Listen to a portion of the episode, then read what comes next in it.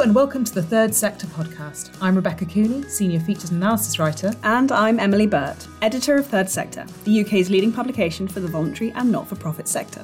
Each week, we sit down for a quickfire conversation about the interesting or unusual goings on in the charity world. This week, we'll be interviewing Martha Awojobi, Chief Executive of the anti racism consultancy JMB Consulting, about what progress the sector has made on tackling racism and racial discrimination over the past couple of years. And in this week's Good News Bulletin, we have a story involving Picasso, James Bond, and charity. Uh, but first, I think we probably ought to acknowledge that this is the first time that you and I have recorded the podcast in, In the, the same, same room, um, since what, like February 2020? Yeah, since since the Yeah. January 2020 podcast when we uh, started our opening patter by joking about COVID and then everything went horribly wrong. Oh, that's embarrassing. Yeah. Um, it's very weird. I keep I keep remembering I have to look at you rather than just at my computer screen. It's uh, and we're sharing a mic. I, I, We are. it's kind of classic high tech stuff. They did have a ladder in this studio last week, and I almost felt like I needed to put the ladder up and sit underneath it just to make myself feel comfortable. Yes, we're because of certain issues with the technology, we are sat kind of very, very close to each other, having yeah not been in the same room at any point during these podcast recordings. It's Um, fine. but yeah, it's great. We're making it work. we are indeed.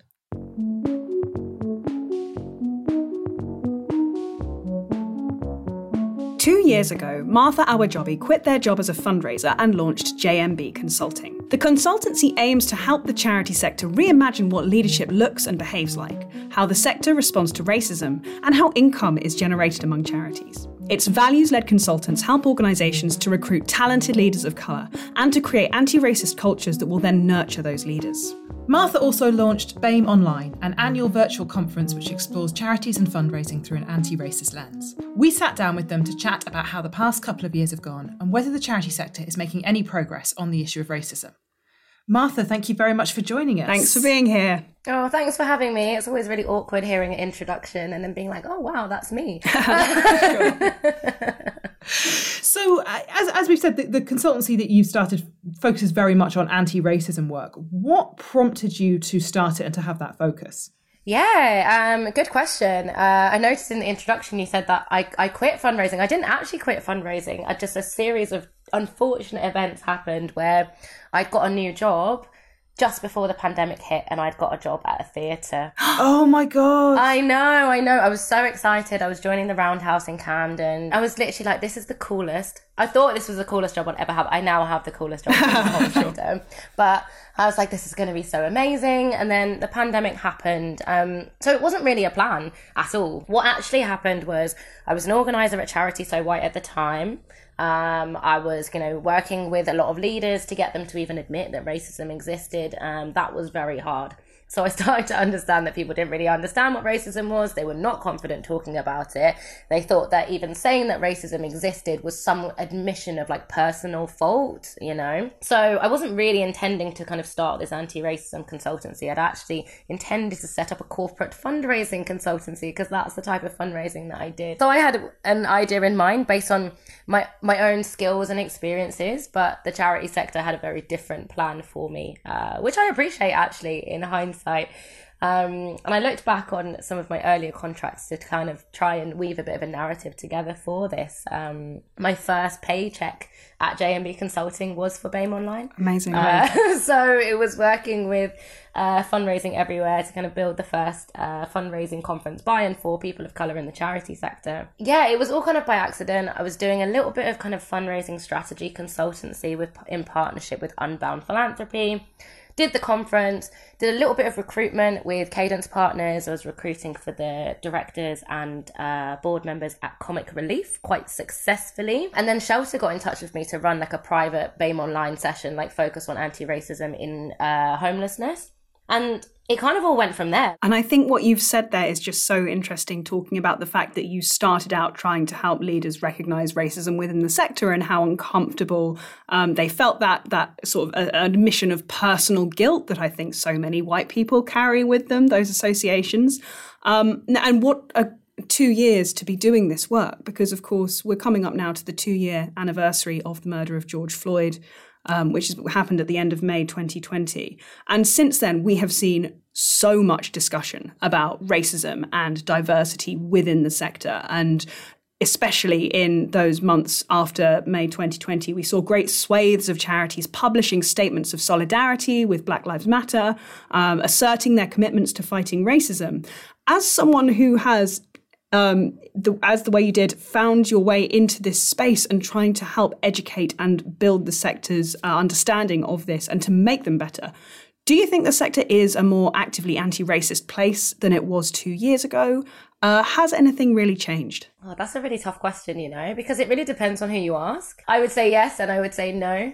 Um, I would say that for most organizations, writing that statement was them doing their anti-racist work. So lots of them thought that that was enough. For me, I found all those statements completely unnecessary. Um, I don't think any of them needed to happen. What needed to happen was people needed to dismantle white supremacy in their organizations. It felt like a kind of era of kind of self-flagellation. And I, th- I think actually those, that, those statements and the way that we were talking about uh, racism at that time really was kind of centering whiteness and like centering white guilt again. I'm not really thinking about okay, we've admitted this, like what do we do next? So I'd say I'd say some organizations really have changed and some leaders have really taken taken hold of this work. I think it's difficult for me to see because people come to me because they want to do this work, you know. So I'm like, yay, everybody's changing, sure. are going really well.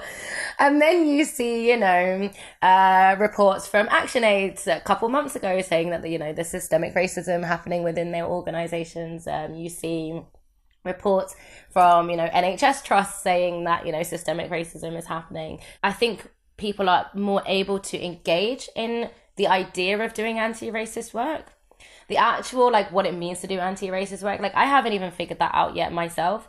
Um, so i think yeah we have a bit of engagement in conversation. We have a little bit of engagement in um, the idea that their organization might be racist in some kind of way. But I don't think leaders really kind of have grasped what it really means to dismantle white supremacy in their organization and how much that means looking at power um, I think people think it's about doing more recruitment, bringing more people of color into their organizations, but it's about how decisions are made, how the org like kind of like the genealogy of the organization, like where did this organization come from? Like how has it got all of this money? Like how did it end up being all led by white people? And those are just the basic questions, like not even like the kind of deep fundamental questions that we need to be asking ourselves. So I think that actually with enough pushing, we'll get there. Um, I do. Like, I'm, I'm an optimist. Like, I wouldn't be doing this work if I thought it, we weren't to get there. Um, but I don't think that, I don't think leaders have, or anybody really, like, can imagine um, a world or an organization structured differently from what we understand now. And I think, particularly when we think about, okay, how do we measure the success of anti racist work? People are using Eurocentric measures. They're using the same measures that their racist organization had kind of put together. What we're trying to do is we're trying to white supremacy our way out of white supremacy.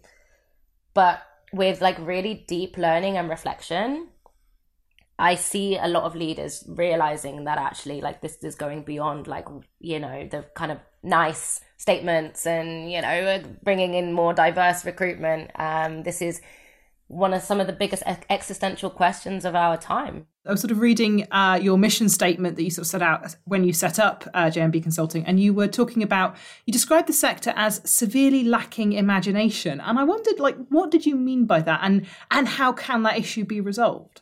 God, I mean, like so many things by it, um, and uh, I mean, we have a sector that actually like sees itself as like quite radical and quite revolutionary, right? So there's that kind of like absolute like denial of the truth there. So we've got this self a sector that sees itself as a social justice se- a justice sector that's actually there to advocate for oppressed people but all our decision making tables, like particularly boards, are upper middle class, cis het, non disabled white people, right? They are more concerned with preserving the status quo than with liberation for oppressed people. And it's not even like, it, it's like, how could they not be? Like, how could a group full of privileged white people like really have the interest of like oppressed people at mind because if they did they wouldn't be there um and i joined the charity sector to make a difference for my community right i am black i'm queer i'm gender non-conforming right and people who are black queer trans working class disabled people they bear the brunt of social inequality and we all know that And I even look back to like when I started out in my first kind of like proper in-house charity fundraising role. I worked as a fundraising administrator in a small, in, well, it's quite a large children's charity in 2015. And I think everyone in my office was straight, white, presenting, middle class. And I just thought, oh my God, what the hell is this? This like level of group think. Um, and I had one colleague who would like repeatedly let me know what my place was in this organization. And I remember joining that organization, fresh faced, excited, full of ideas, full of energy. And I left miserable, like exhausted, disengaged, demoralized. And I think that happens to so many innovators like black women and gender non-conforming people in the charity sector. So imagine that kind of composition of people actually trying to do anti-racism work. Like it's just not going to happen. Like in, and real anti-racism work requires us to be dreamers. And it, you know, this this stuff sounds silly, like because our the limits of our imagination is set by white supremacy. Like you can't dream, you can't be emotional, you must be objective, you must be able to quantify absolutely everything. Um, but we need to imagine a different world to the one that we exist in now. And I mentioned, you know, different metrics. Like that's a really big thing for me. Like, what does it mean to measure success? When we only know success through like the eyes of like European imperialism, really, um, it's always more growth, higher fundraising targets, more, more, more. And I've been kind of talking quite a lot and reflecting a lot on uh, the process of decolonization by this um, Hawaiian activist called Poka Laenui, who talks about uh, decolonization taking five stages. The first is rediscovery um, and recovery, which is all about kind of learning and unlearning the truth of colonization, like actually understanding like what you know Europeans did, the, the, horrible, like ugly, violent truth of it all. Like really dedicating yourself to learning that. Um, the second stage is mourning, um, which is like a social process that we're supposed to all go through together. And I think people like to avoid those feelings of anger and grief, like white people and people of color. But we know that any healing process, like you have to uncover those emotions, right? And then make the connection between like anger and actually like a longing for a different world. And then arguably the most important stage is dreaming, which is the third stage. And it's all, you know, there's so many kind of, you know, activists who talk about radical imagination, and this is it it's exploring this this human impulse to move towards freedom, to move away from white supremacy. It's about kind of decolonizing your mind, but mainly about bringing new ideas to the table instead of ideas that were introduced by colonial manufacturers. And I think this is so crucial to you know our ability to do anything really um, to dismantle racism. It's like really giving us those the, the space to dream. Like, what does a world that hasn't been written by the master's tools, that isn't, you know, decided by white supremacy, by imperialism, what does that look like? How can we begin to commit, right? And committing is the fourth stage. So commitment is the fourth stage, and this is what all these statements, right, that everyone was doing in 2020 was all about. Committing when they hadn't done, they don't know what they're committing to. They haven't really thought about like what, you know, what could come next. Mm. Just a bunch of statements saying, you know, we're an anti-racist organization now without doing any of the work. So you have your stage four, which is your commitment, and then your stage five is action, right? And we have organizations who have gone to stage four and five without doing any of the necessary work ahead of time to like really build something worth worthwhile to like really understand like what it means to to build anti-racist work and i think that's why people are more comfortable engaging in concepts like equality diversity and inclusion rather than talking about racism, imperialism, white supremacy, and decolonization. Um, the former doesn't sound so scary, and the former doesn't require us to dream at all. Um, it doesn't actually require us to dismantle any systems whatsoever. It helps helps us to understand how do we bring people into systems that are already quite harmful. How do we make them white supremacy light? You think about the charity sector and the level of urgency. You know, we've got to do this thing now. You know, it's like everybody is burnt out where do you find time to dream? Where do you time, find time to imagine? If you're constantly chasing like income targets or like you're constantly, you know, fighting fires, um, the problems that we're facing will still be here if we spent a day dreaming. you know, we spent yeah, a little yeah. bit of time dreaming. Um, and that's what I mean when I say the sector doesn't have any imagination because we don't make time for it. We kind of have a radical idea that we want things to be different, and then we do exactly the same thing that we've always done. and think the intention alone is enough to make change, and intention is nothing. And so, um, this is the third year that BAME Online will run. Extraordinary. Um, is this what you were looking to do with it? Were you creating a space for dreaming when you launched BAME Online? Yeah, I, I, I don't know. Again, like it, every everyone thinks I had some kind of master plan, Sure. but I really didn't. Um, I think in retrospect, I think I thought BAME Online was a spa- space for dreaming until I had like a lot of time to reflect. I mean, if I would kind of like think about how it started, you know, it was in a place of like real urgency again, right? You know, we'd heard from Ubele Initiative that nine out of 10 black and brown led organizations were set to close without urgent funding investment. We knew that something needed to be happening. Um, Charity So White was campaigning for um, funders to ring fence a certain amount of money to uh, black and brown led organizations. It was all, you know, bogged down in bureaucracy. Everything was taking forever. Uh, something needed to be done. So even like I went into BAME Online being like, this is a space of urgency. Like we need to kind of move quickly. These organizations need to kind of get the skills that that um that they need to be able to do brilliant uh, brilliant fundraising. So I don't think in the first instance like it really was a space for dreaming. I think as I've as I've reflected and and given myself actually more time to dream, like it has become that. But like for me, like BAME Online is my process of decolonization. Like it's like I'm showing it to the sector. I didn't realize right until I started like really reflecting on that stage, those stages that I was telling you about previously. So the first year was all about mourning and grieving. Like, you know, George Floyd had been murdered, you know, we, our communities were being decimated by COVID 19, right? And it was a mm. space for me to grieve and to heal and to be held by other people of color in the sector, right? Like actually, like it was very much about me, me, me. if I look back on it, and I, and I think you know, because my experience is shared with so many other people, they could see themselves in it, right? But actually, like it was quite, it was quite about about me. I wanted to be held by people in the sector. Like I didn't know where to go. I didn't know how to, you know, build a better world. Like I, I felt absolutely lost, and I felt like that was like a, it was a I was like being held like a baby by the other speakers. That's what it felt like for me.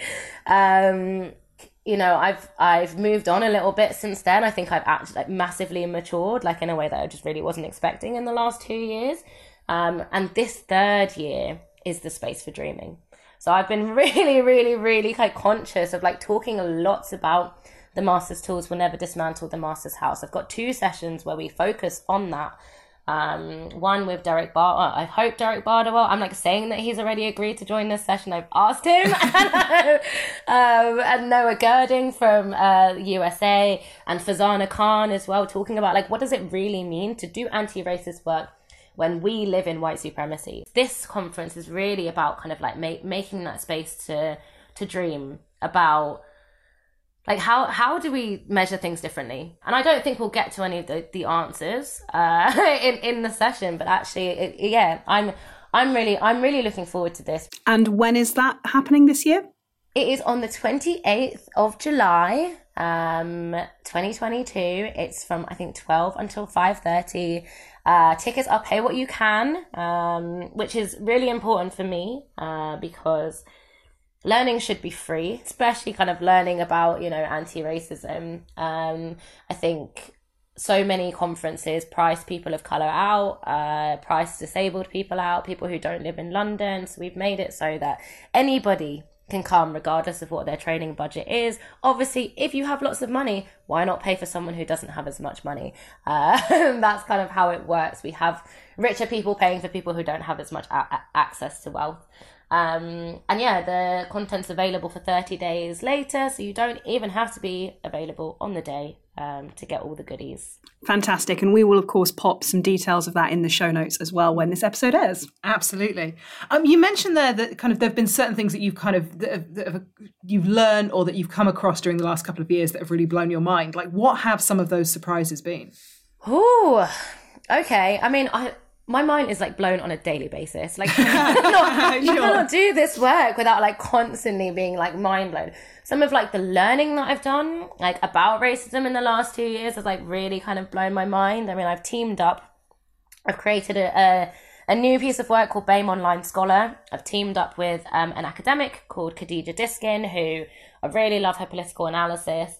Um, to like really break down like the history of race and actually like you can pinpoint it to like a, a certain dec- decade as to when like whiteness began and like really like understanding all of that stuff. I think I knew that race was a social construct, but actually like un- unpacking like what that actually means like you know race being a technology of power like how race is used to decide who has and who doesn't that's been like i guess like deepening my learning has been like really really important um and i think you know people thought people think i know absolutely everything about race and the more I learn, the more I realize I know absolutely nothing. Like nothing at all. Like you can never stop learning about it. It means something different across you know different different contexts i think you know i talk a lot about why it's difficult to apply concepts like intersectionality from a, a usa perspective to a uk perspective because race means something totally different here you know? And actually like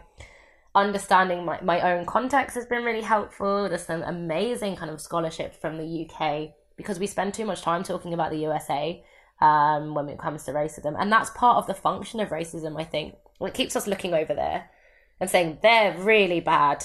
Mm. and it's like we were them, we made them. Um, when it comes to the charity sector, I say what's been a big surprise for me is the lack of racial literacy. I guess.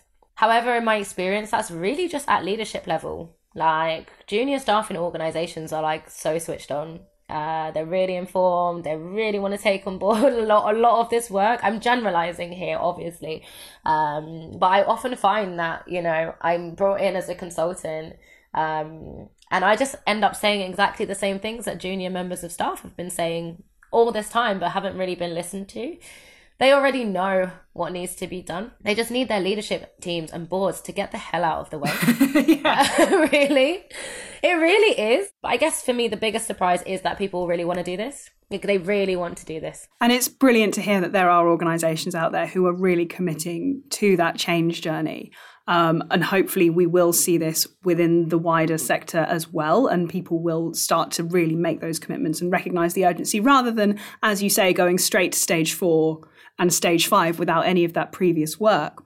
Um, Rebecca recently uh, put together a really interesting feature looking at class in the sector, and um, which I read and I thought was really amazing. Oh, thank you, thank you very much. But when I was editing it, I was particularly struck by a quote from Wanda Wyporska, who um, was uh, featured in the piece. And she said, you know, her issue with the sector is that it can take a quite a faddy approach to resolving structural discrimination and structural inequality. So she was saying, you know, um, we resolved to do better for a while, and then it just kind of goes down the agenda, and you can see it happening with gender. And you, you know, two years ago it was all about race, and then you risk it sliding down the agenda, and, and you can kind of come into this pattern, pattern of thinking, okay, so what are we going to address next? We've we've ticked the box on this, and now we move on. Um, so I guess my final question to you is how, as a sector, do we maintain that focus and and really think about just not letting things slide, not going to stages four and five, and then just considering the matter resolved? What do you need to do to keep that energy high? Oh, I mean, I'll start by saying I do not have an answer for that. sure. Really, I, I, mean, a nice, like, easy one to finish on. Yeah. yeah. I know. I mean, I'm like, it's easy. You should care about it because I care about it, right? Um, but so I mentioned um, Khadija, who I work with, um, a decolonial scholar, and she says something that's stuck with me like so heavily she says race is gender, race is sexuality, race is disability, race is class, right? And actually, just the very fact that we're trying to untangle these things from each other means that we've still got that quite white supremacist divide and conquer mentality to these different forms of oppression. You know, I am a queer, gender non-conforming, uh, you know, black person all of those things are happening at once. They're not separate experiences, you know. My experience of gender is my experience of race.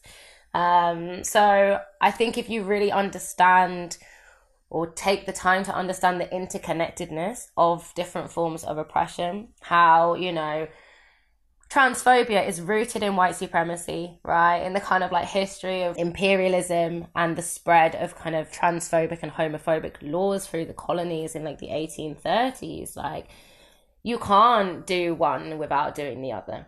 And I know people talk about intersectionality all the time, and you know it's a big buzzword. Uh, maybe we need different kinds of words rather than just intersectionality, because I, I think that's kind of started to miss the point. That's become a way of like detracting from different oppressions rather than like adding things together. I personally don't think we can go back, right? Um, I see more and more uh, black people and people of color refusing to be silenced, using social media to their advantage, uh, advantage, leaking reports, right, which I'm absolutely here for, demanding change. So, so, are we. Just yeah. so are we. I'm totally here for it. You know, like every time like I can, you know, a, a leaked report comes out, I'm like, yes, like of course, because you know institutions will use everything to silence people, you know, to kind of uh, keep their reputations in intact. But I think there's no going back from here. Either get on board or get out of the way. I'm very hopeful. Um, I feel like I'm trailing off in all these sentences, but it's because I it's because I don't like have an answer, but I have a lot of hope. I feel like that's good enough that seems like a good place to leave it, doesn't it? Absolutely. Martha, thank you so, so much for coming and chatting to us today. Oh, thank you so much for having me. It's been really great.